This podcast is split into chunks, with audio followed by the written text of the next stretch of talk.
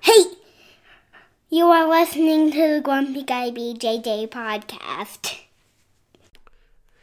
Hey, what's up, guys? Got to take care of a few things before we jump into this week's episode.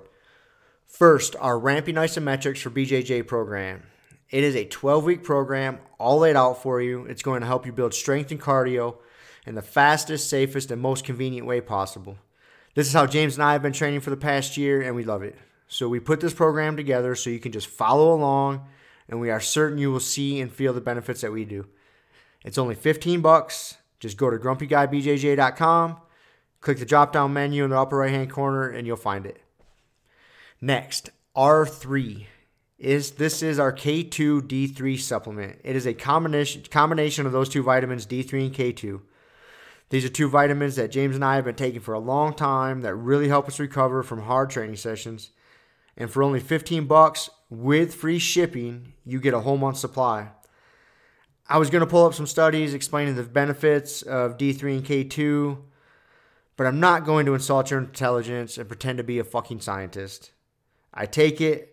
It helps me recover. That's it. So for fifteen bucks, check it out. And last, but certainly not least, we have partnered up with digitsu dot com. They have a ton of awesome B J J instructionals, and they have hooked us up with a discount code for our listeners. It's grumpy ten. So what you got to do is you go to digitsu dot com, which is D I G I T S U dot com. Find the instructionals you want, throw them in a shopping cart. In the little discount code box, you type in grumpy ten, which is just G R U M P Y and the number ten. One zero. That's it. No spaces. Boom. You get ten percent off. You're up and running. They got a nice app you can download on your phone. That way you can take your instructionals right to the gym with you, watch the technique, drill it. It's a pretty sweet setup. So once again, D I G I T S U dot com. Discount code grumpy ten, G R U M P Y ten. Simple as that. To find all this stuff I just got done talking about, go to our website, grumpy guy b j j dot com. Click the drop-down menu in the upper right-hand corner. There, you'll subscribe to our newsletter for podcast updates. You'll find links for the Ramping Isos program, the R three Recovery Supplement, and then under the Programs and Products tab, you'll find a link to digitsu dot com. And let's be honest, if you guys can't figure out how to navigate a website by now, there's nothing I can do to help you. So quit fucking around, check it out, train hard, and let's get into this week's episode. Boom. We're here. We are here. We are. We are recording. Recording, yes. We got a, we got a new spot. This is our third. Is this the third location? Well, let's see. No, your house. We've done the closet. Started out in the fucking closet at the gym. Yep. And then my house. Two. My house once or twice. Yep. Three. And so. Oh, we did the Skype. That's right. We did do the Skype. So you did it from your uh, from Texas. House from Texas. So there's four. So yeah, it's sort of the. The new Catalyst Training Center yep. uh, recording, so our fifth location.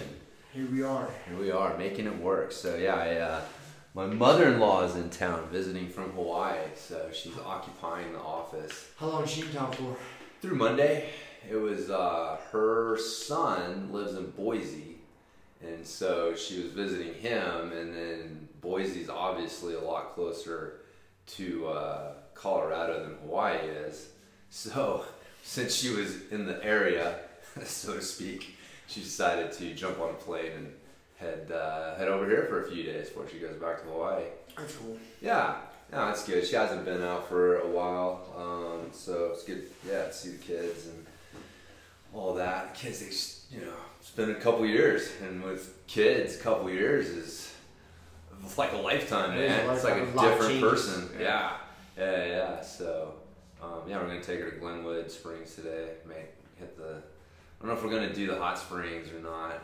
The hot springs seems like a better idea in the uh, winter, but... Yeah. yeah.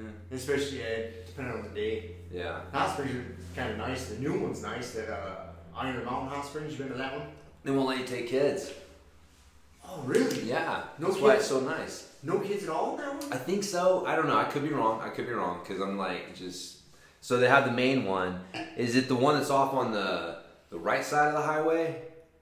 So like when you're when you're driving into Glenwood, like the the pools on the right. Yes, yeah. There's pools. There's hot you spring can see pools. It from the highway. There's hot spring pools that are like right on the river. Right on the river, right. dropping down. Yeah, yeah sure sitting on the right. Yeah. No yeah. kids, no, huh? No, that's adult only. So. Oh, I wonder why I liked it so much. Exactly. You know, there was, uh, they're doing that at the one in Uray too.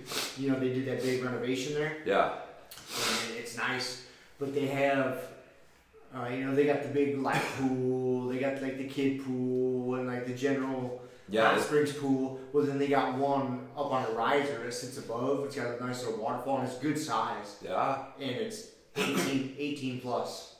So they don't, nice. You know, they, I saw, they were pretty strict with it that one time I was there. Good. Um, there were some younger girls came up, and they were close. They were, I mean, they were probably sixteen-ish, roughly. Right? Yeah. You know, just kind of looking of course, at them. Of course, in today's age, could be fucking twelve. Yeah, it's hard to know. Like, that, that was my rough guess. Yeah. And uh, they climbed into the adult-only pool, and it didn't take but a couple minutes, man. Some lifeguard was over there kicking them out. Yeah. Good. I gave me a little fist pump. Right on, right. brother. Yeah, man. Yeah, I mean, I have kids. But I'm definitely a fan of kid-free zones. And I understand because, dude, there's so many bad parents out there. Yeah. Like, that's the thing. You gotta, like, we we say there's bad kids. Exactly. It's not, dude. The kids up until, especially, you know, really young, like, they're just a reflection of their parents' fucked up shit. And so, yeah, you just have to deal with, uh, with parents who are just checked out, not involved, or else they don't want to, you know, they're buying into this whole love and logic bullshit where you don't want to squash your precious little flower's self-esteem by telling them no. Like, hey, guess what? You screaming like that is probably annoying to all of the other human beings around us. And you're not the most important thing in the universe. So maybe you should stop. But no, you don't want to do that, man. Like, you just want to let your kids fucking rage because... Uh, it's easier. It's easier. That see, that's the thing that pisses me off. Everybody's like, I'm doing it. You know, oh, I love my kid. I want to develop their self-esteem. I don't want to, you know, smash their fucking developing self-esteem. It's like, no, motherfucker, you're doing it for you. Like, there's nothing on this world that you do for someone else. Like, I'm a big believer in the whole Ayn Rand, like, fucking selfishness motivates everything. Like, you don't do anything for anyone else. Everything that you do is for you. And so, like, you're doing that for you because that's the easier route, because it's hard to punish your kids. It's hard to be consistent and be engaged. So, like, that's, yeah, it's not for the kids. It's for lazy-ass fucking parents. So. I mean, I won't go off on my laziness rants today. I'll no, it's good. Save that for another fucking time. We're sitting in a gym. This is the place for laziness rants. Fucking cocksuckers. I know. I see so, I see so much of it on a daily basis, dude, that just infuriates me. And I don't know why I let it agitate me so much. So there, uh, I won't rant, but I will. So I was up on the ladder painting yesterday. Yeah, got him going. And I see my one of my neighbors comes out of her house. And this is a, I mean, she's not old lady, but older. It's hard to gauge because she is not, just from appearances, not very healthy. And, you know, we have one of those group mailboxes down at the end of the street. It's a little farther than your mailboxes. Mm-hmm. I wouldn't even say a quarter, maybe a quarter mile from my house to the mailbox. Probably not even that far. Not even that, that that's, one, that's, that's one, one lap around a track, dude. It's not even one lap around a track. Dude, if it's two hundred meters away, I'd yeah, be fucking shocked. You yeah, gotta do it within like one hundred. It's probably probably half a lap around the track. You know, give it. Yeah. But, but I see her. And she drives kind of like an asshole in the neighborhood, but she's got a lead foot. She drives pretty fast. And I hear her pull out of the driveway, and I see, and she goes flying down, and I didn't pay attention to where she's going. And thirty seconds later, she comes hauling ass back down the street, pulls into her driveway, and I see her mail in her hand. Like, she drove down to the mailbox. Dude, like, that walk down to the mailbox would have done you some goddamn good. Right. Oh, no. And no. Drive down to the mailbox. And drive yeah. on back. Well, dude, that's, that kind of shit just frustrates me. Like, ugh. It's avoiding the struggle. Like, how you do one thing is how you do everything. Yep. Like, so I guarantee you, like, that's just a reflection of how she lives her life, avoiding struggle. Because somewhere along the line, she bought into, again, it's it's easier to buy into this bullshit that, like, you know, the you're here to seek pleasure and avoid pain. That's it. That's the that's the highest calling that you have as an animal. Is to seek pleasure and avoid pain. So that's it. There's, you know, there's no struggle. There's no higher purpose. We're not called to anything else. And like, that's what, I, again, I think we talked about this last time. Like that, I think that's why this shit irritates you. I know it's why it irritates me, because like I see it and I'm like, you know, if I'm trying to be, uh, take a fucking benevolent spin, like a nice spin on it, like it's wasted human potential. Like that lady could be the greatest fill in the blank ever, right? Like she had some potential that she could be fucking awesome at something, but you gotta struggle for it. There, you, nothing comes free. And so you buy into this shit early on and you're just, it's, and so like, that's what frustrates me, because it's not, you see it and you just know, man, like that's not good. It's not natural, but it's just fucking wasted human potential, man. These fucking people are taking up space. N P Cs, non-player characters. I was like, what the fuck's N P C? It's what it is, man. Like a lot of people, like unfortunately, that's the role they play in the world. It's like they're the fucking baker that every time you go in the store, it's like, you know, they don't play any other role in the game. They just they're the baker. And it's like, all right, cool. Well, we need bakers, but bakers don't fucking make the world go around. Like, move things forward, right? So, like, just mindlessly going through your tasks and, and like, yeah, if you want to be the greatest baker ever, great. That's not what most people are doing, right? Like, they're just like, hey, we need to fuck. There's a village full of these fucking characters. You know, when you walk in and you're playing a game, it's like all these computer-generated characters, and they just all they have, all they're doing is taking up space so that the dynamic character has a background in which to perform, you know, because there's no context. You can't be a hero if there's no context. So they're just forming the context for the hero, and like, unfortunately, that's a lot of people fall in that role in the in life. Context people. Yeah, hmm. They're just forming the context for your story. Speaking of that, I found a guy that has a similar mindset. I remember reading this book. I talked about it a long time ago. I bought it and I hadn't started reading it yet. I, I'm about halfway through now. It's called The Alternate High. The, the guy's name is, uh, I'm gonna, the pronunciation I'm sure I'm going to fuck up. He's a Swedish guy. The way I read it is Goran Kropp, and it's G O R A N is his first name. He's got the two dots above the O. Right. So I have no idea if that's how you pronounce it. Last name's like K R O P P, whatever. We'll call him Goran Kropp. Okay.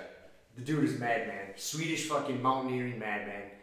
He, so I just said he's a mountaineer. Like he, he started when he was a kid. You know, his dad ha- had him out hiking all these mountains in Sweden and all over the goddamn world.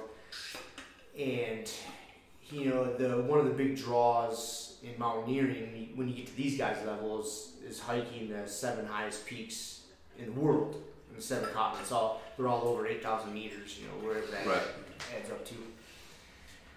And uh, he wanted to go do Everest. I think he had tried it, and he had to get turned. He got turned back, which is pretty common. You know, storms come in, or whatever the case may be. And he got really agitated because it really became just a an ego thing for people with a lot of money. Right. But, I mean, that, this book takes place back in mid nineties, I believe, when he was doing it, mid to late nineties. And he would see all these fucking people. If you got a lot of lot of cash, you have no business being up on Everest unless you train for it. Yeah. But they hire all these porters, all, all the Sherpas, and all this fucking gear. And, you know, they'll drop. You know, it, it cost some of these people like sixty thousand dollars, seventy thousand dollars. This was back then. Yeah. To go on an Everest expedition. Because you got to have a permit, and they only allow so, so many permits every year to climb Everest. Well, he got really agitated at all this because people were just fucking up these places, because you got the different base camps along the way, and they're just littering the base camps, leaving shit all over the place. Like, totally, yeah. Like, in my mind, what mountaineering is not about. You should, when you go out in the, in the wilderness and hike like that, it should be just you in the wilderness, and you should really respect what you're partaking in and the environment and all this shit. And people are just don't give a fuck. Yeah. And, and they hire, they'll just hire as many Sherpas as they need to carry all the fucking gear. So they're doing, the Sherpas are doing most of the grunt work. And it's just a disgusting thing. And he saw this and he was super agitated. So they could get their picture at the top. Yep. Yep. And so he, he was like, I want to do it all on my own with zero fucking help. Even zero supplemental oxygen. And really, yeah. Only a few people have done that. Right, yeah. Since like nineteen twenty. I think the first people that ever summited Mount Everest were like nineteen twenty something. And there's only been a couple of people, literally just a couple, yeah. done it without supplemental oxygen. Yeah. Well, he wanted to do the whole expedition from the time he left his goddamn doorstep to the time he got to the peak by himself. He brought people along to document it and this and that, but beyond that, he refused to like eat any food they gave him, anything. Yeah. This madman decided to ride his bike from Sweden to Kathmandu, wherever the fuck it is. Then he's got to get to the, the, town, the village to start the expedition, which was like eight thousand mile bike ride. Yeah. So he did it. And I mean, he had this crazy trailer he pulled behind us and all these saddlebags hooked to his bike. So he rode that almost eight thousand miles from Sweden to Nepal, parked the bike. Then he had hiked from there to the base camp. I think he locked it up. Sorry. I think it was pretty trash.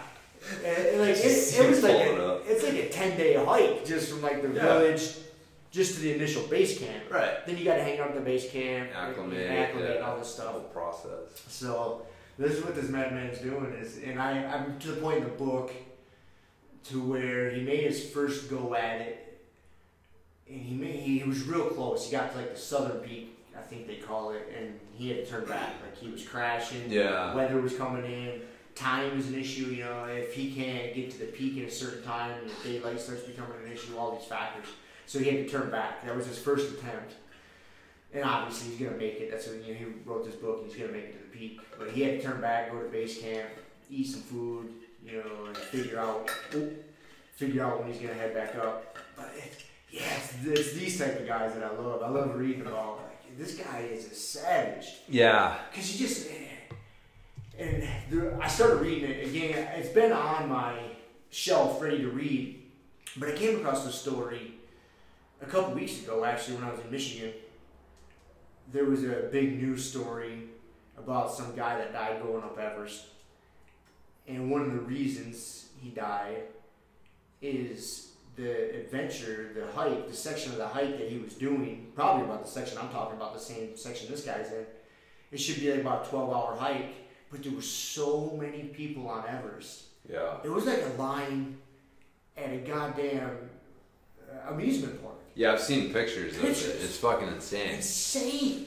Like, completely fucking insane. And one of the reasons this guy died is because what turned into should have been a twenty or twelve hour hike was like eighteen to twenty-four hour hike just because you're waiting on people. Yeah. What is the point of doing it at that point? Like, yeah. what, what, why are you doing it at that, at that point? Why? Right.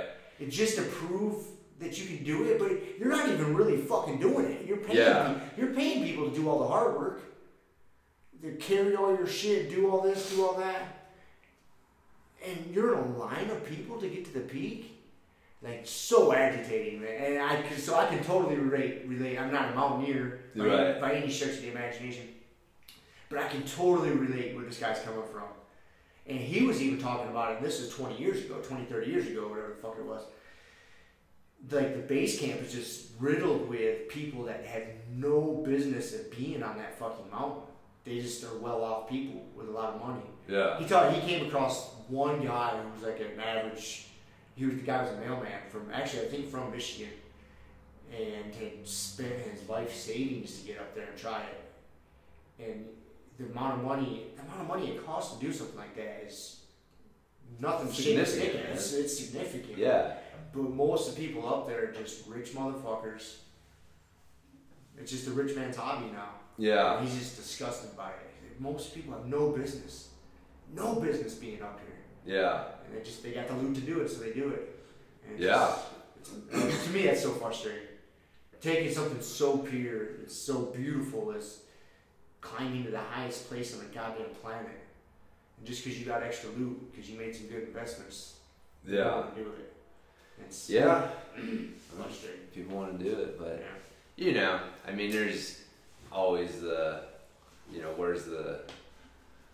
where's the line? Because somewhere between the fucking Sherpa carrying everything for you and you riding a bike from your house in Sweden to the mountain, um, I think we'd all agree that that's maybe a little extreme. You probably just a touch, a little help. You know, maybe a plane would you know would, would be okay. Um, he hired a plane to take pictures of him. Right. Trying to time out when the plane would leave the yeah. village to when he'd get to the peak. Right. And take pictures of him. You know what's funny is like...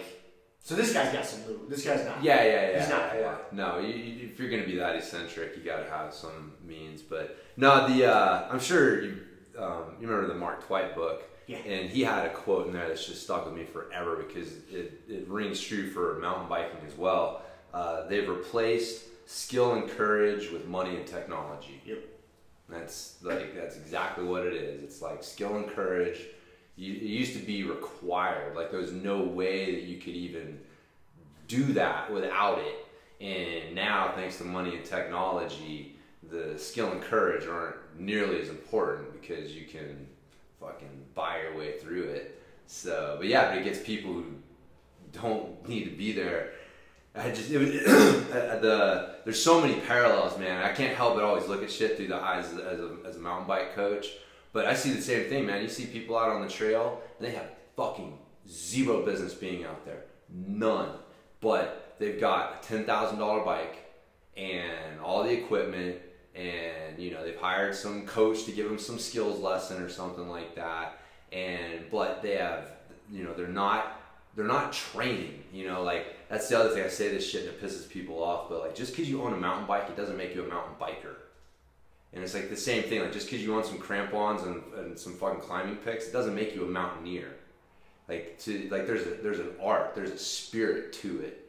You know, same thing with jiu-jitsu, man. Just because you fucking own a gi does not make you a like a you know like jiu-jitsu player, like whatever. You know, we, what's a fucking term for us? Term? It is so funny. I just like a jiu-jitsu guy. You're yeah. Just, but it is funny how you got like mountain biker, mountaineer, right. Like every other fucking sport, there is a term, a universally recognized term that you use for the people who do that sport. And like jiu-jitsu is so weird that we don't have that.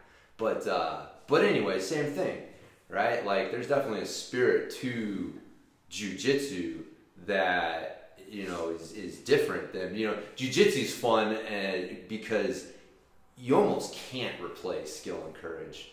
They're, like money and technology just can't replace skill and courage. On don't, the don't exist. You can buy the most expensive gi in the world. Yeah. Doesn't mean a goddamn Doesn't mean thing. a goddamn thing. You take privates from all the best people in the world. Like, it does not matter, man. At the end of the day. May give you a slight advantage. Yeah. But that's at the end of the day when you slap hands. Yeah. The spirit of jiu-jitsu will let you know whether you are doing it right or not.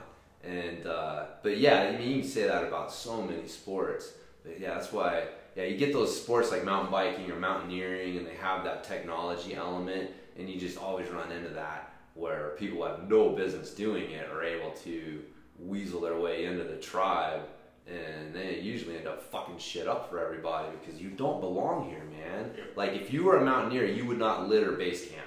No, like you know that, right? And I see the same thing, man. I think, like, again, when we live here in Freedom, we see fucking, you know, we invite all these mountain bikers here. And so you get so many weekend warrior motherfuckers who, who are not real mountain bikers. And so they don't know the rules of the trail.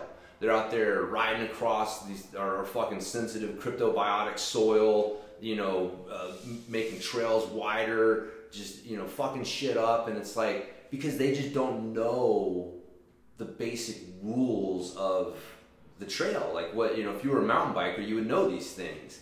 And it's, uh, but yeah, yeah, man, that's a good thing with jiu-jitsu is like, we beat the, those people who don't figure that out get fucking beat out of the sport pretty quick. Like if you're, you know, uh, if you can't figure out the, the rules of jiu-jitsu, like don't be a dick, you know, don't go one hundred percent on, you know, like there's basic rules that keep you uh, cool with the rest of the tribe, but man, yeah, sports that don't have that intimate contact with other people and you're able to kind of hide behind shit. Ah, oh, it's so annoying to see those fucking so people. Annoying. And you know them, man. You can smell them. Like, it's just like, oh, you're a fucking faker. You're a poser. Mm-hmm. Like, you're in love with the idea of being a mountaineer, not yeah. actually being a mountaineer. You like to tell people you're yes. a mountaineer. Yes. It's a fucking virtue signal among yeah. your other friends. Yep. You try to get these accolades to prove that you're a mountaineer. Yeah.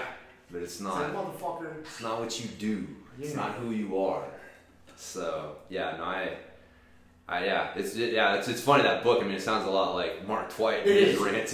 It, it is very similar. He's not quite as angry as Mark Twight, and you know, Twight's book's different. Mark Twight's poor. Yeah, tw- yeah, yeah. Twight, yeah. He's not this guy. I don't know this guy's background at all, but just from the story, this guy's telling his exact story from mm-hmm. this adventure and how he got into it. This guy's coming coming from money, obviously. He, he's, he couldn't have done all the mountaineering stuff he's done without coming from a very well-off family. With yeah. Twight, Twight's just a normal guy. He was fucking bumming his way bumming through his way the whole thing.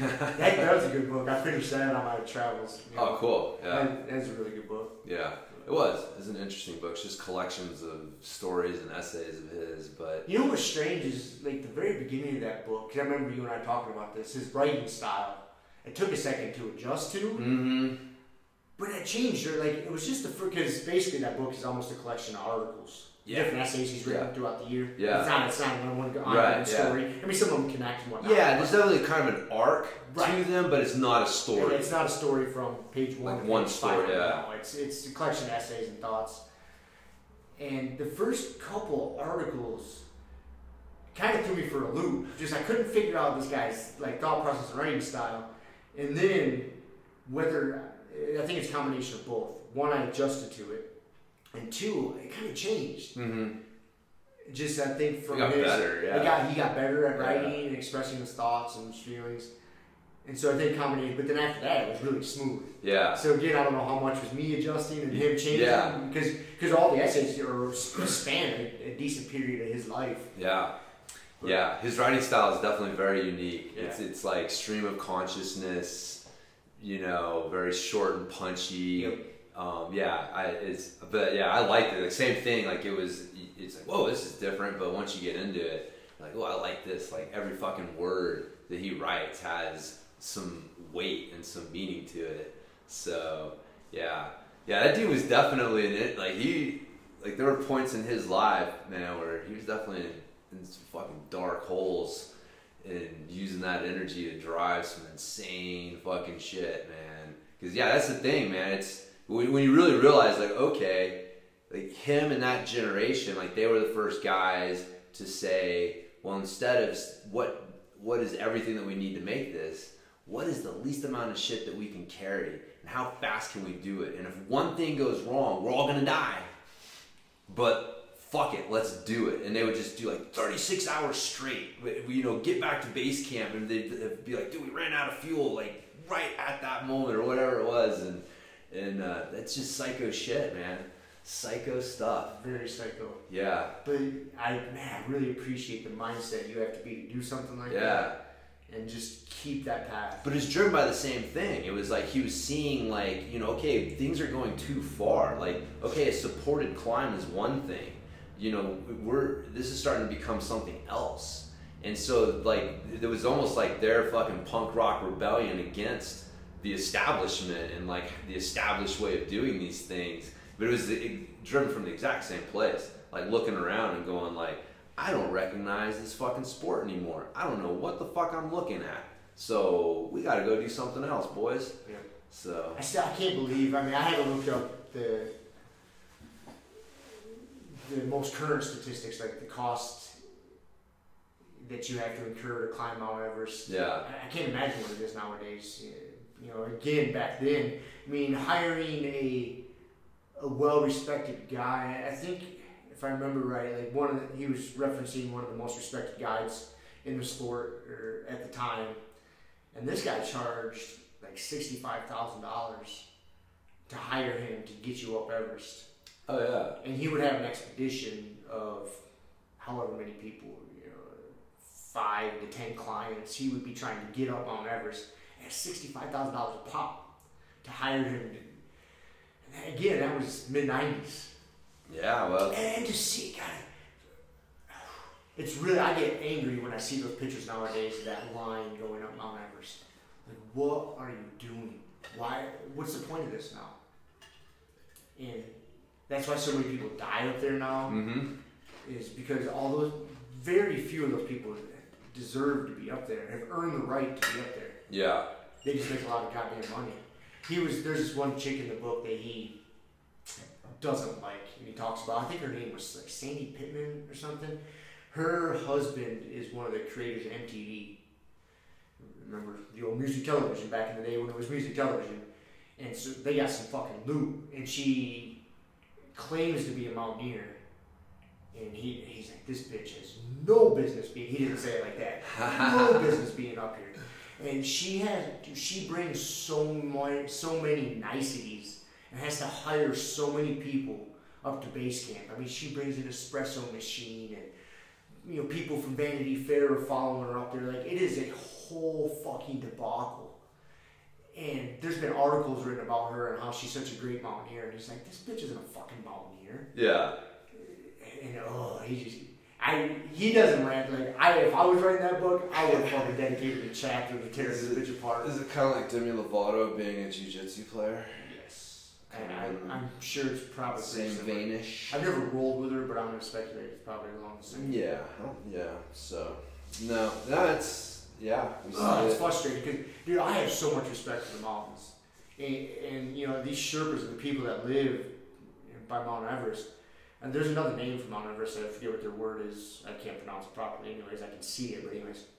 Yeah, they refer to Mount Everest as like the mother of the earth. Like, they have so much reverence and respect for the power that Mount Everest has in all mountains. Yeah. And there's and there's a bunch of things people are doing at base camp that are just completely shitting on that. You know, they're in their tents, you know, having affairs with other climbers and, and And the Sherpas are like, you are disrespecting the gods. Oh, somebody died on the mountain today? Guess what?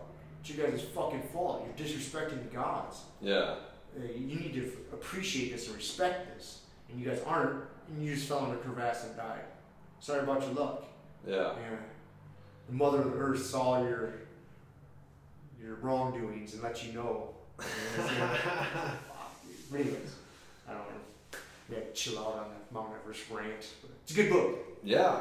yeah. Moments, no, I'll, I'll finish it probably in the next couple of days. Yeah. I mean, I don't think that it'll ever, there's no solution to that problem. You're always going to have that issue. So, and then people pointing out the obvious and then deciding to ride a bike to Mount Everest to try and fucking prove their point. So, you know what I mean? It's funny. This guy's awesome. He's talking about him riding through like Pakistan and shit. And coming across, and there's some really shitty parts of the world, and people just throwing rocks at him and having to fight people off and hiding some hut and just craziness. That's funny, man. Uh, That's like, it's such a interesting problem to create for yourself.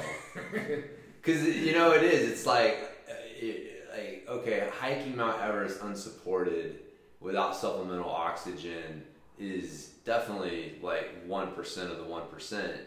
But it's been done, you know, people do it, and, uh, but yeah, throwing in a bike ride. An eight thousand mile. mile bike ride across some of the most dangerous areas in the world, in the world just seems to be a little bit, uh, you know, like I said, that's awesome. That's a selfish thing. Like, he yeah. was doing that for him. Yep. Like, it was, that was it. He just like, nah, I just want to fucking, I'm going to create this giant problem for myself, and, uh, get after it. So good for him. Good for him. He's a fucking stud. I guess so. Yeah, that's one word for it. One man's studs, another man's psycho. So hey, they're very close neighbors. They are.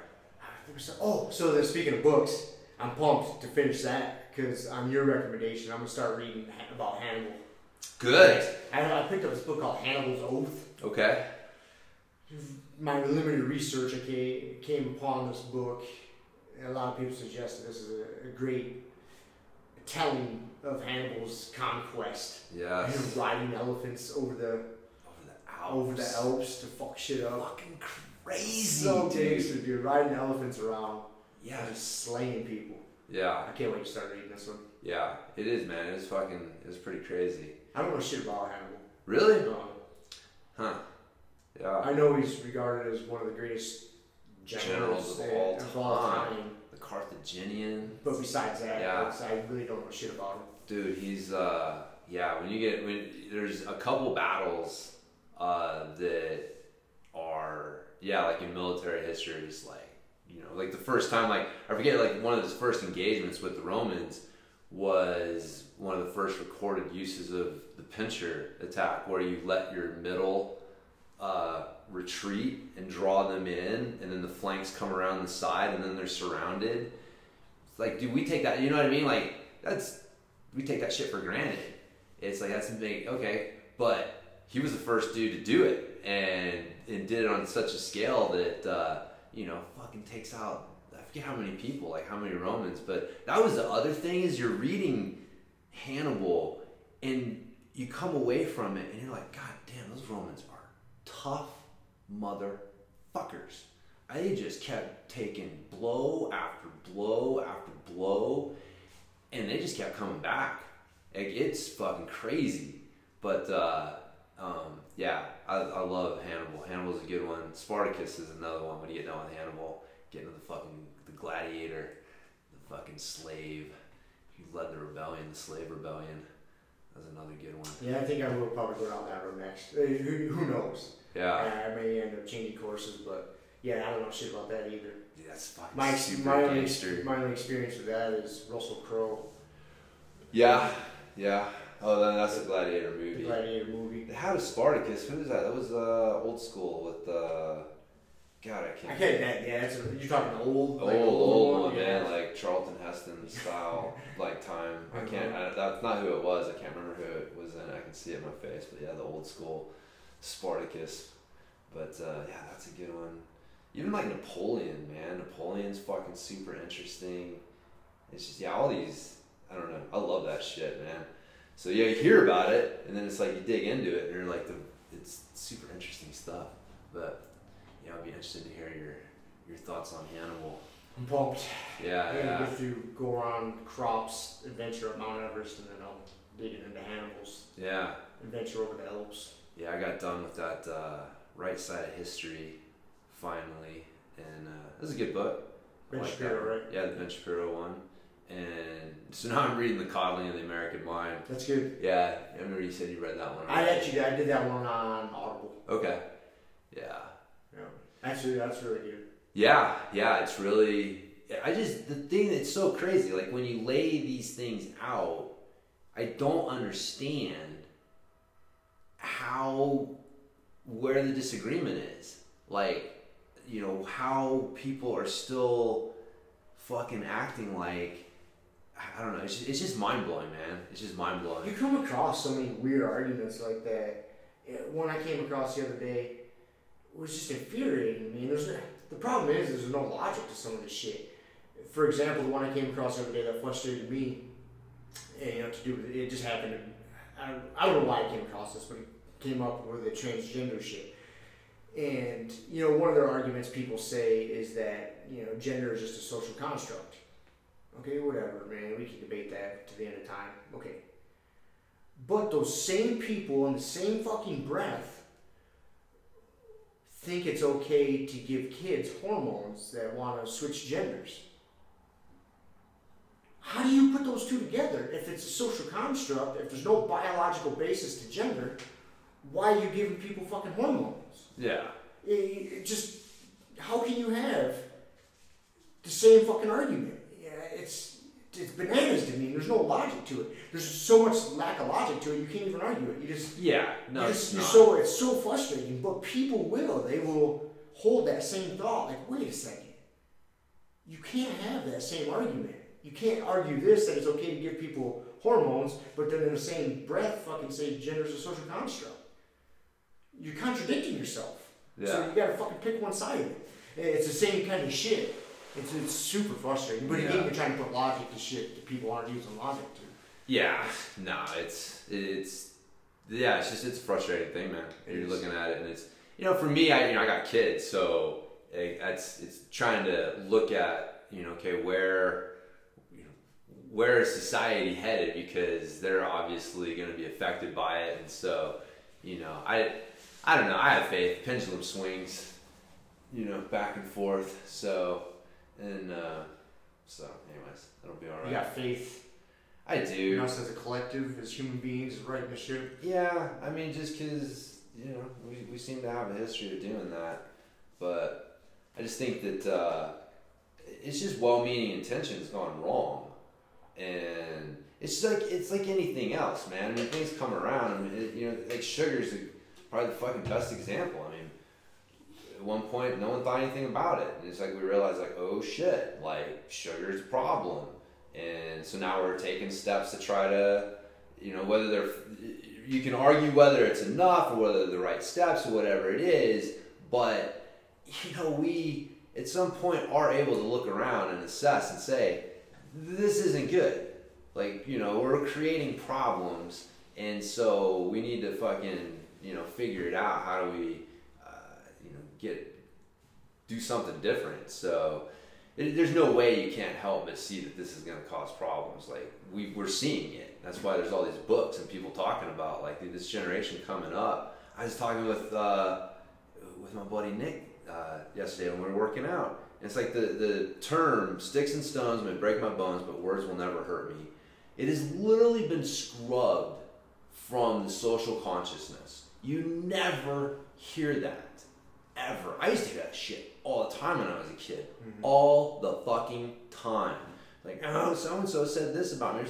Dude, come on. Sticks and stones. It's like, get the fuck over it. Yep. And we never, you just, you don't tell kids that these days. Like, that is not it. It's like, no, no, no. We have to acknowledge your feelings. And then, you know, it's, it's, it's, it's insane when you look at it. And it's like, oh, this is the exact wrong way to teach kids how to, how to like, handle the world. But you're not toughening them up. No, you're not toughening them up. Life's not easy. You're gonna you're gonna run into uncomfortable shit on a regular basis. Yeah. And if you don't callous yourself to it, what are you gonna do? You're just gonna crumble. Dude, people are gonna fuck with you. Like, that's the thing that I don't understand is, like, you cannot control other people. Like, that is the uh, like probably the biggest realization that I've had as an adult at, is that You, you have no control over the other human beings.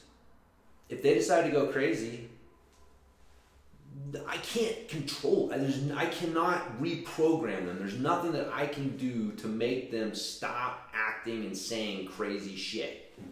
Right? Nothing. So me trying to spend my time and energy trying to figure out how to do that, it's futile. It's just a waste.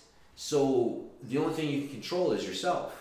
That's it. The only thing you can control is your reactions to the crazy people. So I, I just, I don't understand any other argument, any argument against that. Like, how there's nothing in the, in, in the history of mankind. There's nothing in human psychology. There's nothing in fucking, there's not, there's nothing anywhere that leads you to believe that you can successfully control the other human beings.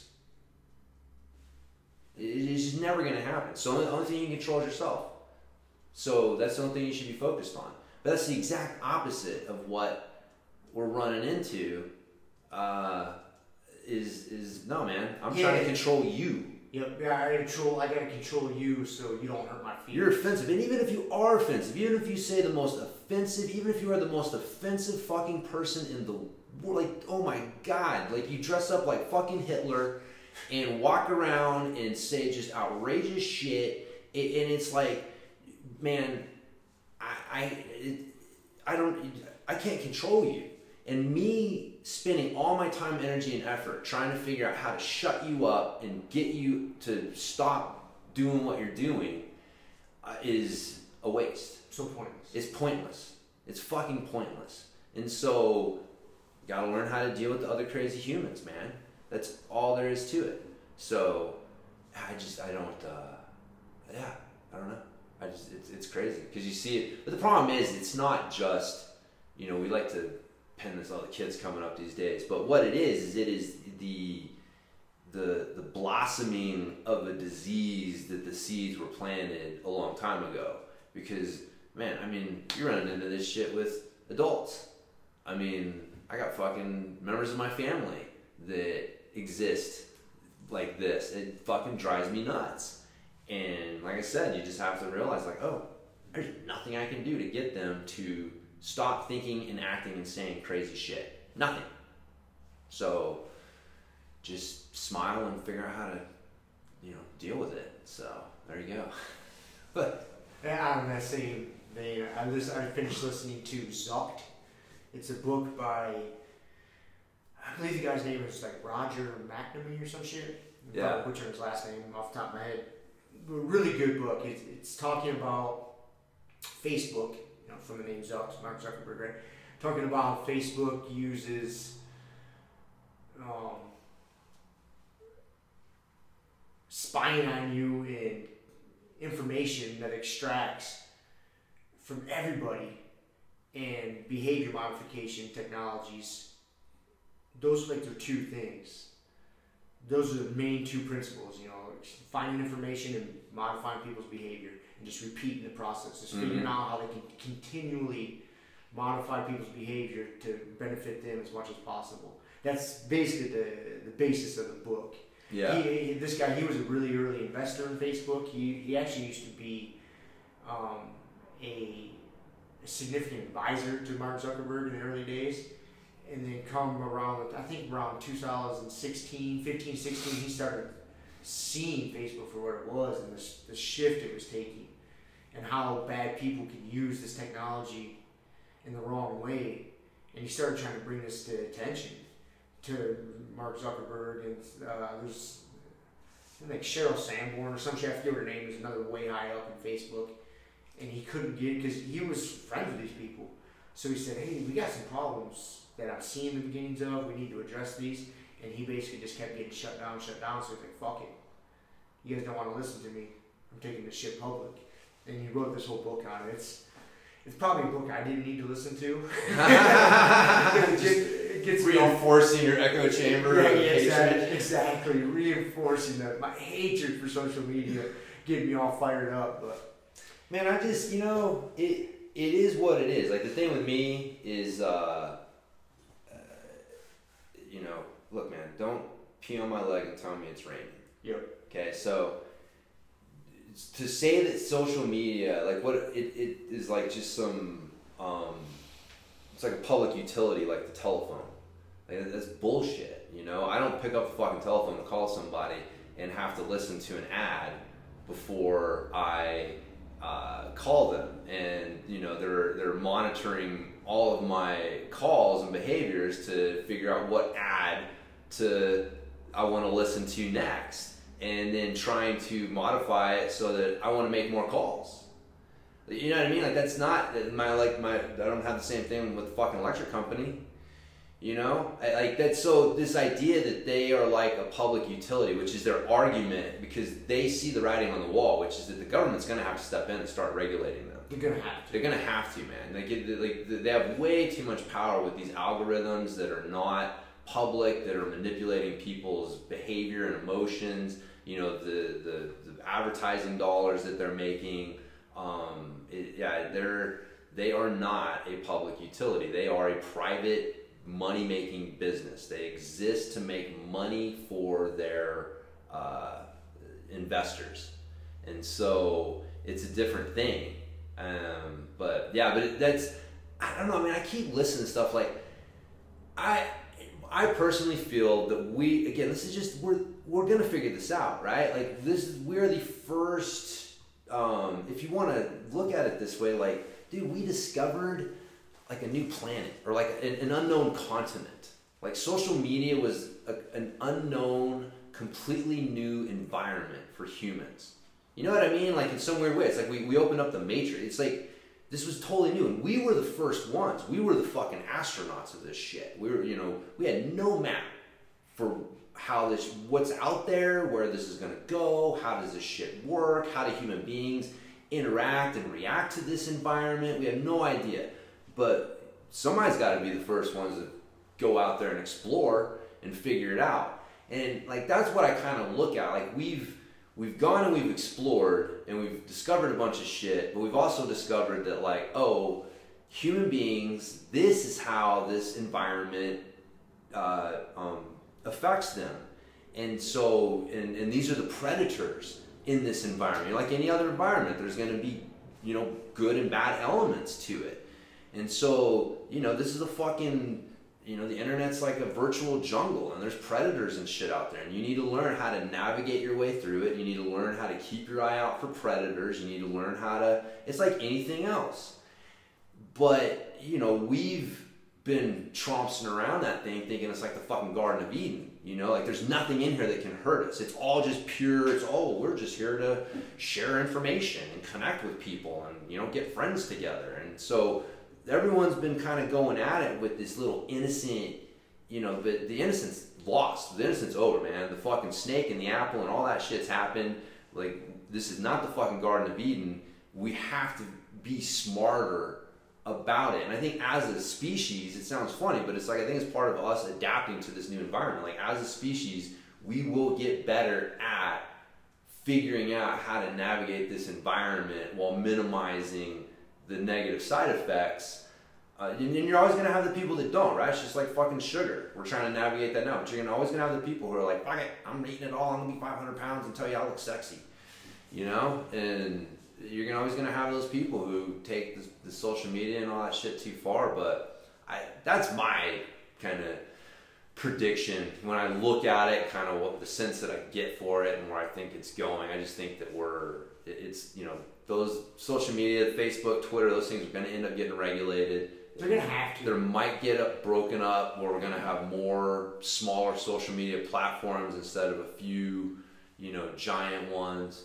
Um, just like they did with Standard Oil. Like, people forget, man. At one time, there was one giant oil company. They controlled everything. And it wasn't even the oil. It was that he controlled the railroads. He controlled the distribution. Like, that was, the, you know, it, like, again, so it wasn't oil, right? It's not social media that's the problem. It's the advertising. It's the algorithms that they're like, they control these things that that that make things go.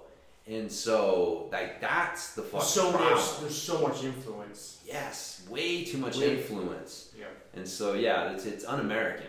Is really what it is. And so, yeah, we'll. And then, yeah, and then the bad actors figure out how to manipulate that influence. Yeah. And that's, you know, that's when it gets squirrely. Yeah. That's, We're yeah, figuring it out, man. Yeah, I mean, it is. It's uncharted territory. It is. And there's always unintended consequences, and we're starting to see the effects of those unintended consequences. Exactly. So now we got to course correct. Exactly, man. And that's that's really all it is. Yep. It's yeah. a funny little dance, but it's a good book. It's worth listening to. Yeah, so, yeah, yeah. It kind of you kind of starts beating a dead horse after a while, you know, yeah, as expected. Right. But again, I. I It's not something I probably really needed to listen to while I'm out there painting my house, being pissed off because my neighbor's driving down to our mailbox. I'm listening about the evils of Facebook, just getting all fucking fired up, wanting to start a militia and shit. Go burn down Facebook. Where are they? Where are they? How do I fucking do this? Burn down Facebook on the internet. Yeah. Nah, man. I think it's uh, it's good. I mean, it's all part of the process, but people need to know that shit. So. I think that's that's the most telling thing is when the people who are involved with it are the ones who are warning everyone, like, hey, there's shit going on here. Then that's, you know, it's, the crazy dudes out in the desert are one thing, but like people coming from the inside saying, like, dude, like there's shit going on in there that you guys do not know and you need to be aware of is, uh, yeah, people need to be aware. And they were talking about all the different Moder- ways they moderate content on, you know, sp- uh, Facebook uh, specifically. You know, they have algorithms and they do it with A I, mm-hmm. but they also still have to this day a ton of human beings that sit around. I believe they just call them moderators, and they just have to. Every time you submit something to Facebook, it goes across human eyeballs, and they have to believe. I believe they they're required to click yes or no, or send it on somebody higher up the food chain to approve it, every, one post every four seconds. So that is their job. They sit in front of a computer screen. Every time you post something, it comes across somebody's and they accept, deny, accept, deny, every four seconds. And the amount of terrible shit they see that gets denied is just... So they shouldn't be denying it. Insane. Again, that's the thing. Is we were just talking about that. And, you and, cannot control the other human beings. And that's what they're doing. And it's... That's, that's why it's going off the fucking That's why it's rails. going off the rails. And they're talking about different extremes of that. They were talking to this one lady in like Thailand because they outsource a lot of this shit to third, yeah, third party, third world type places. Oh yeah, and paying this lady like two dollars a day or four hours a day to be a moderator. And she would be holed up in her house. She would lock the door so her kids couldn't come into the room because she'd be seeing just super offensive shit. Put blankets on the windows because she didn't want the neighbors seeing what she was looking at. And she's just a moderator sitting there clicking yes, no, yes, no. And she came from a fairly strong religious background. And she basically kind of admitted that she didn't give a fuck what Facebook's rules were. She was going on her personal biases. Yeah. Like, oh, I, I think this is inappropriate. I'm going to deny this. I'm gonna, and that's basically what she just started doing. Yeah, so that's, again... And a lot of that goes on. Like, once you get a moderator going, you're no longer, like, it's... Now you're a, a chat room. Yeah. And you're just a big-ass, giant chat room. It's like, that's not the same... thing is uh because the thing is is like with the social media, it was supposed to be selective. You, again, like I can't control the other human beings. I can only control myself, right? So if you know, and they still have them, like the fucking, you know, like Reddit, I think is probably the, you know, one of the most popular versions of it. But we've always had, like, you know, the chat rooms and the forums. And the problem with those was that once someone joined, everyone could see what they're posting. So if there's, you know, one or two people out of a thousand who are, you know, just fucking it up. And so that's where moderators would come in and like, hey, we have rules for how you're going to engage because everything you post, everyone here can see. There's no way for someone here to not see it unless they leave the whole group. And so we're trying to, to moderate what's going on because of that. And with social media, that's not the case. You have the choice. You choose who you're friends with. You choose who you follow. You choose what hashtags you're uh, following and paying attention to. So there's no need for moderation because it's supposed to be self-moderated. Like that was the whole fucking point of social media. It's a self-moderated platform. And but like so that makes no sense. If it's a self-moderated platform, what do you need moderators for? Like if you see something offensive that you don't like, it is so easy to click a button and make sure that that never shows up in your feed again, that that person never shows up in your feed again. But instead of doing that, people want them shut down and kicked off. And or, or just the fact that they're even able to post it, they're offended by it. But again, what it comes down to, it really comes down to is the advertising dollars. Because, you know, if you are, um, you know, Walmart, for example, do you want to be posting on a platform that allows like super racist, you know, offensive stuff to your core market? Yep. You know, because some group's going to say like, well, if you're advertising on Facebook and Facebook allows them to post racist stuff, then you're supporting racism. Like that's the backward weird logic that they're using to pressure advertisers, to pressure Facebook to moderate and control their content. And I, that's really what it comes down to. There's no other fucking motivation behind it. Well, I mean, there are some idiots out there that have political, like, are more politically motivated than monetarily motivated, but at its core, that's what the fuck is going on. So, it's uh, it's maddening, man. It is maddening. I don't understand. Like, just leave it alone. You don't want to see it. It's so easy to click, unfollow, unlike, whatever it is, but people get all offended. Recreationally, yeah, everybody's got a voice now. Yeah, that's the problem. That's another one of the problems. Ah, uh, so there's just no way to distinguish like who's got anything. Yeah, I know, man. It's maddening, especially, you know, because I see it as a strength coach with a shit ton of experience, a fucking pretty impressive resume, and like my voice carries the same amount of weight in a lot of these forums and whatever is some twenty-year-old asshole who's never done shit, but is just like, you know, read a bunch and watched a bunch of YouTube videos, so he's like some armchair expert, and he can out-type me. Like, that's what really makes you an expert on the internet, is if you can just outlast. It becomes a war of attrition.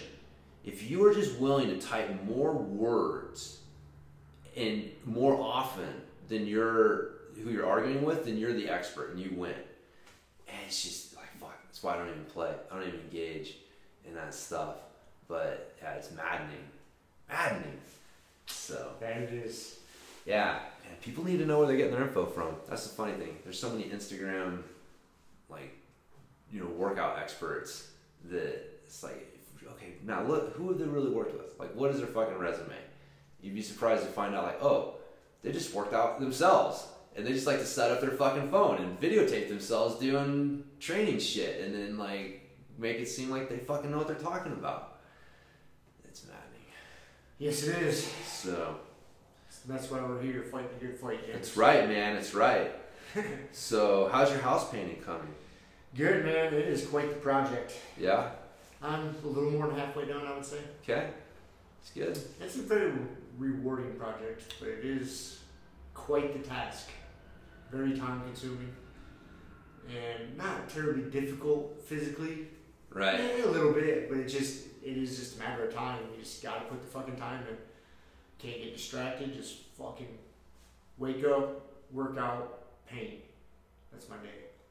So you can't you can't make up for consistency with intensity. Nope. Can't get out. Cause you can you can paint that house as intense as you want. As hard as you want. As hard as you want. It ain't gonna fucking get done any faster. Consistency is the key. And that water bottle's fucking you up today. It's fucking me up. Well, I got ice cubes in it. Oh. So sometimes when I go to the ice cube, it fucks me all up. Face. Yeah, it brings a little wave with it and splashes all over me. So I'm just struggling right now, is what it is. But that leads us to today's topic. Yes. Consistency versus intensity. Yes, another pretty smooth ass segue. What uh, what's more important? So yeah, so I was the you when you'd. Uh, texted the topic to me. It was, I thought that was good. Um, uh, yeah, good topic because it's something I guess you really you don't you probably don't think about on a conscious level, but it's definitely there. And like you said, intensity versus consistency. Because man, if you're training three times a day, seven days a week, that's intense as fuck. Mm-hmm. You're gonna have a tough time sustaining that. If you're training one time a week, you know you can probably maintain that for a long time, but you're not gonna, you know, advance as as, uh, as quickly as you can. So somewhere there's a sweet spot, or you can live at two extremes. The barbell method, like Nassim Taleb talks about in Anti-Fragile, you want to be either super intense or super consistent. Nowhere in the middle. Fuck the middle road. So. There you go. There's the two ways to come at it. I believe that there's a sweet spot in the middle. Yeah? And you got to find that sweet spot in the middle, in my opinion. Yeah. For I guess it all depends on what your goal is, too. What are you training for? Right. You training for health and longevity. You training for a specific event. So then you have to vary. There'll be an adjustment. There's adjustments. Yeah. But from overall health standpoint, yeah. I'm sure we agree consistency is the I think no, consistency is definitely the key. I think, I, and yeah, I, I agree with you. I think there's definitely a sweet spot that it's like you want to spend eighty percent of your time in that sweet spot. And you're going to have periods of time where you may be training a little more intense, like if you're getting ready for a competition, or you may be training less intense, just trying to keep your consistency up. Like if you're super busy, you got some things going on in life, and it's like, man, instead of quitting, man, make that once a week, right? Uh, but for the most part, yeah, I think there's definitely a, a sweet spot, but consistency is definitely it, man. I tell people this all the time. It's like it's like a war of attrition. Like training is like a war of attrition. And jiu-jitsu is the best example of that because, dude, how many black belts out there are there that, you know, they weren't the best of the crop of white belts that they started with? They were just the last motherfucker standing at the end of ten years. And you know now, it, you know the it, they're they're better, but it's that like, that's that consistency. If you don't make it, you're not gonna fucking you can't get to the end of the journey. You know it sounds obvious, but if you're uh, always it, does, hurt, it does sound obvious. But I'm one of those type of guys that unless I think about it, I will definitely favor more the intense side, and that's really not a path for success. You think you're setting yourself up for success, but you're really setting yourself up for failure.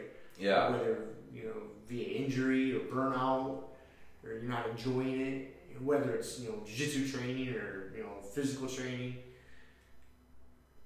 Yeah, if you go too intense too often, it's not sustainable. You're going to crash and burn. And I am the type of guy that will f- get too heavy to that side unless I pay attention to it. So I think there's, I would like to think there's a lot of people out there like that. That I'm, yeah. not, I'm not an anomaly. No, I think that there's a lot of guys. I mean, if you've been doing jiu-jitsu for any amount of time, guys and gals, then uh, you're definitely wired differently than most people. So I think that most of us do tend to fall into that uh, push yourself too hard um, category until things start to rattle apart. Then you got to take some time off. So, you know, I think that that's the that's just the nature of the beast, though. I mean, you're good, it, it's as long as you're listening to yourself, because it is, man. It's consistency. The other the other saying I like is, uh, if you're hurt, it doesn't matter how fit you are. If you're sitting at home on the couch injured, doesn't matter what your V O two max is. It doesn't matter what your fucking fitness level is, your skill level is. It's it's all being wasted sitting on the couch. So, um, you know, doing a little. It's easy to say, it's hard to do in practice, but doing a little too little is better than doing a little too much, sure. Especially over the long term, because yeah, the consistency, like that is the number one, um, like performance enhancing, you know, thing. It doesn't matter what, what diet you're on, it doesn't matter what training program you're on, it doesn't matter, none of that shit matters as much as being consistent with it.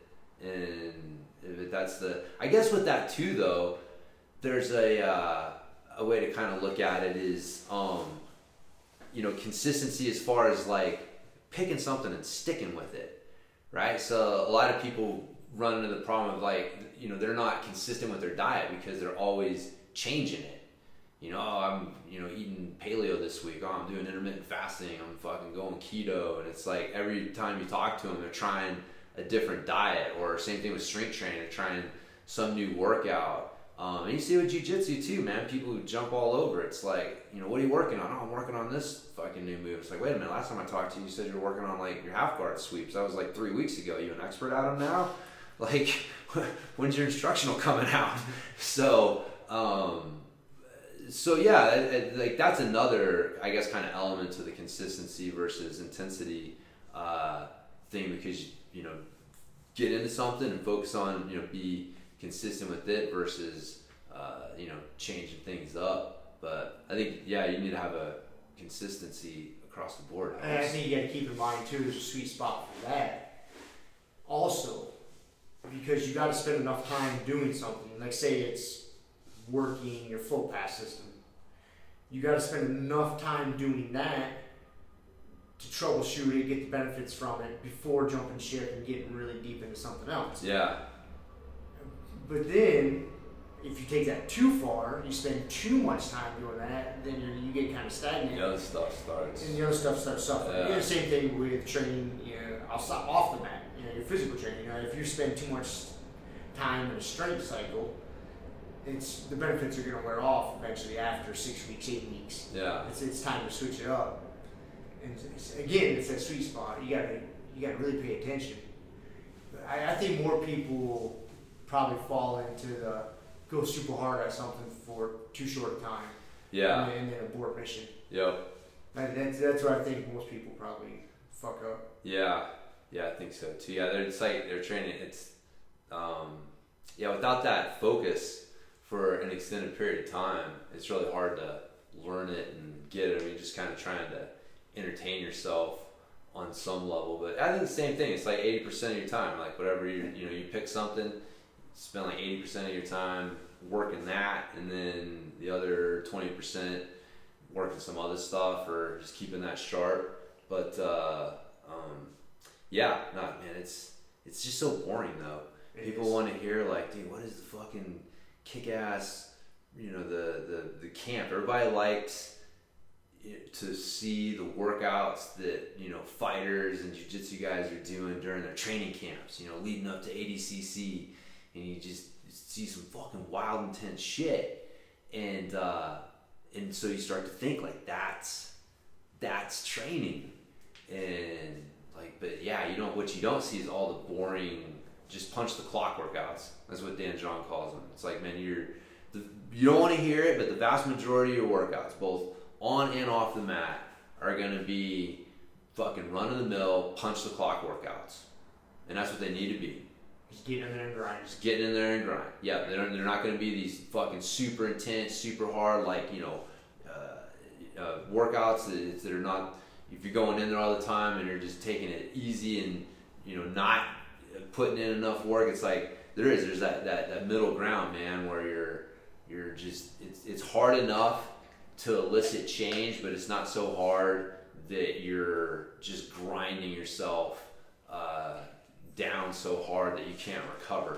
And yeah, those are just fucking punch the clock workouts, man. Those are the ones where you leave the gym or you leave the jiu-jitsu and you're like, you know, huh, all right, that's pretty good. Nothing, nothing exciting. But uh, those are the workouts, man, I tell myself, because like the, those are the ones that I'm getting better at. It's like everyone loves those workouts where you're there and you're like, all right, man, we had a fucking hard open mat and I was feeling great and I had just, you know, six, seven, eight rounds and I was tapping everyone and it was fucking awesome. And uh, yeah, great, dude. Like, that's not going to happen every time. Most of the time, it's just going to be like, man, I felt pretty good. Felt all right. And but your all right goes up. Like, that's the thing. Like, my all right today would have been like my fucking best day ever two years ago, right? Kind of thing. And so that's the thing that people don't see. It's that the long game. Yeah, that long game. That's what the consistency leads to. It's the that's why uh, that, you know, easy strength. That's why the, the you know Dan John and Pavel came out with that book, and that was the point. It's like, dude, you, you want to get strong, but if you do it right, it almost seems easy. It's not, you know, there's a grind to it, but you're like, one day you wake up and you're like, fuck, I'm stronger. Like, I never really had to just grind my face into the ground to do it. And uh, but you got to be consistent. Like, that's one of the keys. I think one of the workouts that Powell suggests is like a, you work out every day for forty days. And you never go to failure. You just kind of move. You know, there's like some basic parameters, but it's just that's the key. Consistency. It's like the you know, and if you do it, then at the end of it, you're definitely stronger. But you know how many people can make forty days in a row? Not many. Not many. Not many. That's not. That, that's the hard part. People would rather have give me a like two day routine full of fucking intervals and you know all heavy deadlifts and just beat my ass two days a week. It, it's funny, man. Like for a lot of people, that's easier to deal with than. Punch the clock for forty days in a row, man. Just punch the clock for forty days in a row. Nothing exciting. Just punch the clock. But at the end of the day, man, that's the that that is the more sustainable uh, routine. Yeah. That's what isometric workouts are. They're just like punch the clock, punch man. The clock. They're just punching the fucking clock. If you're not walking out after an isometric workout, like it's not like deadlifting, getting a P R on your deadlift. Right. But man, getting a P R on your deadlift is rare, and it, it has physical consequences. You know, when you took your body to that point, like, whew, you're gonna have to recover from that. Yeah. So, yeah. yeah, I think that's that's another thing that people fuck up a lot too. Is you know, because just punch those uh, what we're calling punch clock workouts, workouts, and the, the consistency, you don't necessarily get super sore. Hmm. And it, dude, if you're getting to the point to where your muscles are sort of a touch, you did way too much. And but there's a lot of people that think that's what they need to grow. You know, the whole CrossFit mentality and the kill yourself mentality. You know, the yeah. someone getting up off the toilet, like, oh, I gotta go take a shit, and you're dreading having to squat down to the toilet or get back up because your your legs and your ass are so sore. Dude, if you're getting to that point, you did too much. The, you there's nothing wrong with feeling your muscles, like you go to do something, you're like, oh, I worked out. Like, I can tell my muscles are a little fatigued. They're a little sore, but not sore to the touch. Right. Just a little sore to the move. But once you move around a little bit, it goes away. That's that's a that, that's kind of my the way I measure it. You know, like I I don't I don't want to get to that point to where it's that sore because it's got negative effects. That's a sign you did too much. You did too much, yeah. And then you're not you're going to be hesitant to get in there the next day and train again. And it just there's a, there's many reasons why that's not good, and that is I think that's a good metric for people. But a lot of people think that the other way around. They think if they're not feeling like that, they didn't do enough, and they're wasting yeah. their time. And like, nah, you gotta shift the way you think about that. Yeah, I think yeah, getting being like you said, like sore, like, I'm definitely, it's funny, the last uh, um, three, because I've kind of uh, cut back a little bit just with open facility and some things, so I'm getting in like three days a week in training instead of my usual five. It's just funny, dude, your body conditioning to rolling, just like the, it, it uh, changes. So um, Wednesday nights, uh, Thursday mornings, man, waking up after rolling on Wednesday nights, I'm fucking sore. And I've been joking with my wife. Usually I got I got ran over by a fat Adam, but uh, this last Wednesday I got ran over by a skinny Kevin. And uh, but yeah, I wake up and I'm fucking sore. I feel like I got ran over by a truck. And uh, but get up, take a shower, get moving around, and it subsides. It, it's it's way better. It's not like you said, like not sore to the touch. So um, I think especially as you get older, like you're gonna. Being a little stiff, a little sore after uh, you know, a hard day of rolling, a hard day of training, you're gonna feel it, but it's you're not looking for that. Like I'm trying to minimize that. Right. Like I don't want that, and, and so and, and like I said, it, it goes away pretty quickly. And, and a sign that things are not right is if I wake up and go through my routine and I still got something that's still hurting. It's like, okay, that's not good, and I got to take care of that. But uh, yeah, the the using soreness as your gauge is a tough one because it's easy. You know, the more sore you are, the better the workout was, but um, too far, and it's not. Because you are, you're taking away. Anything that takes away from your your ability to train the next day, even if it was training the previous day, like, you know, you you fucked over tomorrow, yourself with tomorrow, with what you did today. And instead, instead of improving your future self, right? You screwed your exactly. Future instead of looking forward. Out for your future self yeah. and saying, "Hey, future self is going to have to train tomorrow." So you're going to want to train. Want to train tomorrow? I want. I want future self to want to train tomorrow. Right. You know, how future self is not going to want to train tomorrow. You beat the fuck beat the out of fuck out of myself yeah. right now. Yeah. So yeah, that's the hardest thing, man. Is just thinking about future self because you think like, "Oh, if I get that one more rep," but yeah, dude, it's uh, yeah, consistency is so important. That's where you develop that old man strength. Cause it's just it's just going through the movements, man, punching the clock, and you your body just gets so used to doing these movements and so efficient at it, and that's where that specific strength comes from. I was thinking about this the other day that uh, cause I I kind of quit, you know, lifting heavy weights, and you know even like deadlifts I'm kind of like getting away from because I like the bands. Like if I'm It's funny, we get so enamored with what, how shit looks from the outside. Right. You know what I mean? And our body doesn't give a fuck. It's tension. Tension is tension is tension. And so who cares if you're lifting a barbell or you're using bands? Your body doesn't know. Body doesn't give a fuck. You know who cares? Like me. Because from the outside, my ego lifting three hundred pounds and hearing that bang is a lot better than like having a really hard band. Yeah. And so, uh, but still, I've been... Um, you know, doing that, but I still, every once in a while, I'm like, fuck, dude, am I missing out?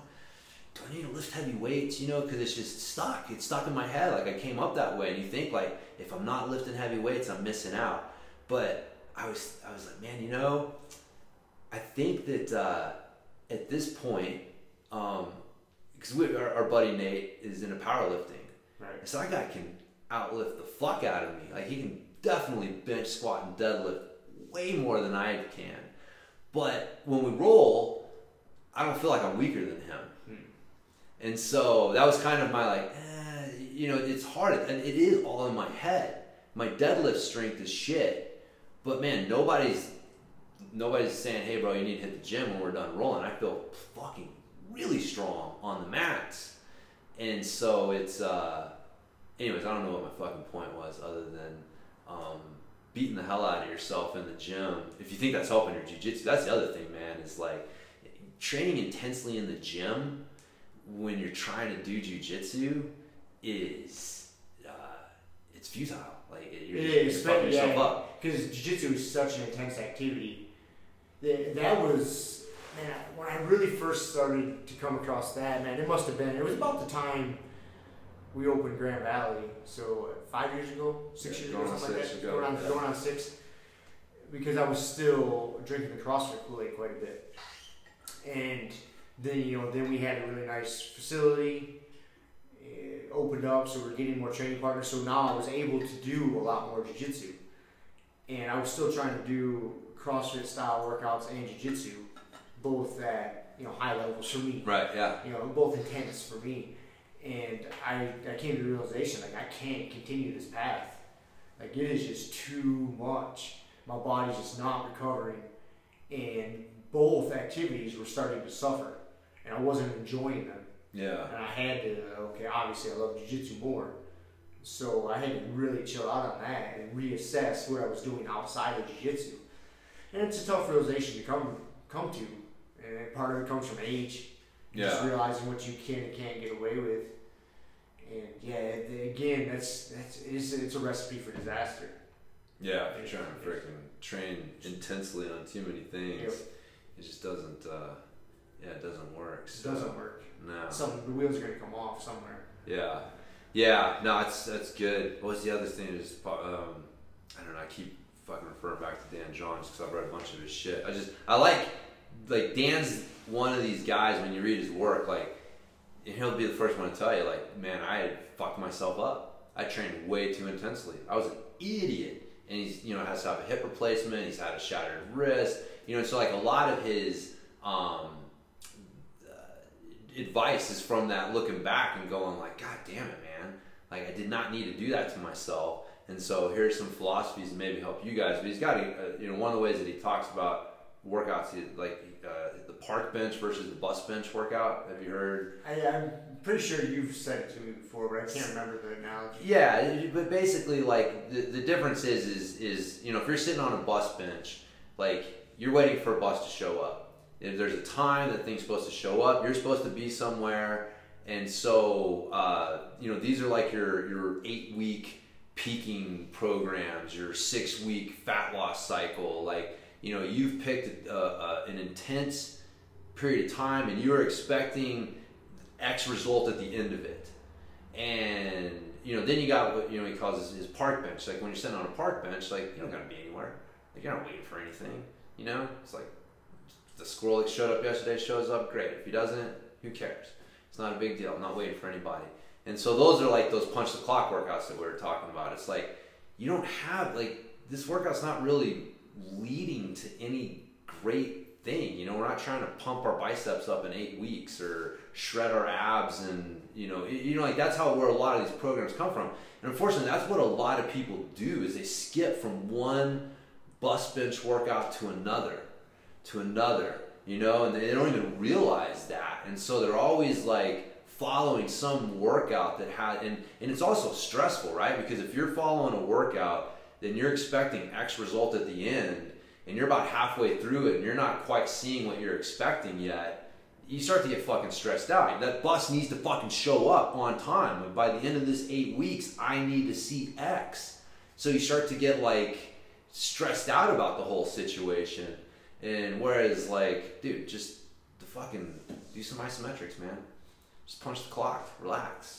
I think, man, that, that was a really good way to put it. Most people are going from bus bench workout to bus bench workout, and they just keep jumping from that to that. You know, and there's no reason for them. And too intense. And too that's intense. Why people get burned out. It's get, hard to stay consistent. Yep. You get frustrated because, like I said, if you're looking for that six-pack abs in, in six weeks, and you're in week four, and your abs ain't popping out like the model in the picture, you know, you're fucking stressed out. Like, fuck this, working out doesn't work for me. I, I quit. So no, working out works for everybody. Like, just you just don't have to pretend like you're on this journey that you're gonna end in six weeks, right? Like, just do some isometrics. This is a you're gonna be doing this for a long time, bro. Just relax. You should be doing this for a yeah. long time. Enjoy the scenery. Yeah. Feed the squirrels. That's right. Feed the squirrels and just keep going. Yeah, man. Yeah, yeah it's probably been, I think, both of us uh, is. Uh, I think I would not want to speak for you, but I feel like probably the biggest lesson that both of us have learned up to this point in our careers is like, yeah, dude, like, chill out, chill out, chill out, enjoy it, enjoy it. Yeah, it's uh, yeah, you're not understand gonna... why you're doing it. You know, training on the mat, training off the mat, and enjoy it. Enjoy it. You're not yeah. doing it for anybody else but yourself. No, and you kind of are. Doing it for other people because you're being the best version of yourself, so you can be the best version of yourself for your friends, your family. But you're doing it for yourself. Yeah. And there's no, unless you're a goddamn bodybuilder training for a show or that specific date. You know, even us jiu-jitsu guys, you got tournament, especially for, you know, hobbyists like ourselves that just love jiu-jitsu and constantly train. You, you should just be in good shape all the time. Yeah. And try to be as healthy as you can all the time. I mean, injuries are going to happen. Shit's going to go sideways on you. But you can still just be as healthy as you can all the time. When it comes time for a competition, you're ready to go. Yeah. You can ramp up the training ramp up you know, a little bit. A yeah. little bit, but you should be, if you're living a lifestyle, a good, healthy, you know, jiu-jitsu-based lifestyle, you should be ready to go any day of the week. I know, yeah. That's why it always cracks me up when people are like, oh, we, we got a tournament coming up and we got to start training. It's like, dude, I don't know what else to do different. Like, I approach my training every week like same way. the same way. Yeah, yeah, yeah, yeah I, I don't yeah. slack off and then ramp up. Like, that's just not the... how my brain works. Uh, I think that's a big key right there. Like, probably from today's episode, that's what everybody should take away from it is, yeah, you okay, oh, we got a tournament, you schedule on the calendar. Why should your training look any different than yeah. it does when there's no set date? Yeah. It really shouldn't. I mean, again, you can wrap up the intensity a little bit and maybe focus on your A-game training, like subtleties. But just from an over health, overall healthy standpoint, it shouldn't look terribly different. No, no, just just a little slightly different. And it's it's the same but different. Right. Right? Like so, it, it shouldn't be different. It's no. the, it, it is different, but it's the same. You, you made yeah, you made some, some adjustments. But yeah, I think that uh, the other thing is it, is figure out what you can be consistent with. Like, it's the other thing I, I tell my clients that um, there's optimal and then there's reality. And, and my job a lot of times is trying to help people optimize reality. Because they're saying, like, optimal is getting in and training jiu-jitsu four days a week. Getting into the gym two to three days a week. You know, blah, blah, blah. Like, that's optimal. Okay, great. Does your schedule allow that? Well, you know, maybe for, like, two weeks before your fucking wife wants a divorce and, you know, your body, you know, like, maybe your, your job doesn't allow that. Like, uh, you know, like you, like, you're, when you're working, like, you... can't train four days a week. You you could, but you get fired because you fucking not show up one day to work. So you have to, there's reality. Now, how do you optimize reality? How do you figure out what you can be consistent with within your reality? And that's the other thing is people, uh, I call my kids this, uh, they, they, uh, the reality ragers. They rage against reality. You know, it's like, hey man, it's nine thirty. Like, that's reality. I, you know, you can rage against it all you want, but it's fucking nine thirty. It's time to start getting ready for bed. And uh, there's so many fucking people out there that are reality ragers. They just don't want to deal with reality, and they just rage against it. And so uh, you can't rage against reality, man. Like, it's always going to win. And that's what people, I think, happens a lot with their, you know, their training. It's like, you know, oh, I can't train four days a week, so I'm not going to do anything. Or they try and force it, and it doesn't work, and so they just quit. And it's like, man, just figure out what you can do, man. Optimize your reality. Figure out what you can be consistent with. And then just fucking relax, man. Or relax, as Uncle Hanach would say. I was listening to Valley Tudo recently. It's such a good podcast. You don't ever listen to it, right? I don't, man. I gotta, nah. I, I just, I, I, I don't... listen to enough. I don't have enough time listening to shit right. to add that in. It's funny. So it's worth it. I gotta download. I gotta just gotta put it on my uh, my list. So I'll listen to it. The most recent episode, he had an uh, interview with uh, Henry Cejudo on there. Oh yeah, and it was actually just before the Marlon Moraes fight that he had uh, last yeah. weekend, I think. And so the, the, it just came out yesterday or the day before, so he didn't release it until afterwards. And Uncle Hanach was saying, he's like, yeah, we recorded this before, but I didn't want to put the pressure on Henry to live up to the expectations of the Valley Tudo Hour, so I didn't release it until now. What cracks me up is like, fucking awesome, dude. How, I mean, he gets, you know, Henry Cejudo goes on yeah. there, and he knows full well what is going on. Like, you know, this isn't like, wait a minute, wait a minute, I thought this was, it's like, everyone knows, no, you're going on with Uncle Hanach. Right. Like, get ready to have some fun. He's going to talk some shit, and, like, yeah, the, I love that fucking character. Like, just the fact that that guy, that character exists in the jiu-jitsu community, just, it's awesome. It's so fucking awesome, man. Like, I don't see anything like that in any other sport, where you've got this, fuck, like, who else is like, You know what I mean? Like, I can't think of any other character like fucking Hanato Laranja. twenty-seven-time world champion. Oh, the shit that guy says is so obnoxious. Oh, I know, oh, man. It's so it. good, though. So, I don't even know. Like, have you ever even heard him? Like, not Uncle Hanach? Yeah. Yeah, he, he sounds like a totally normal guy. Just a normal dude. Yeah. I think we must have listened to him. We want Hanach. We want Uncle Hanach. Oh, well, on that note, that's a, that's a model of consistency.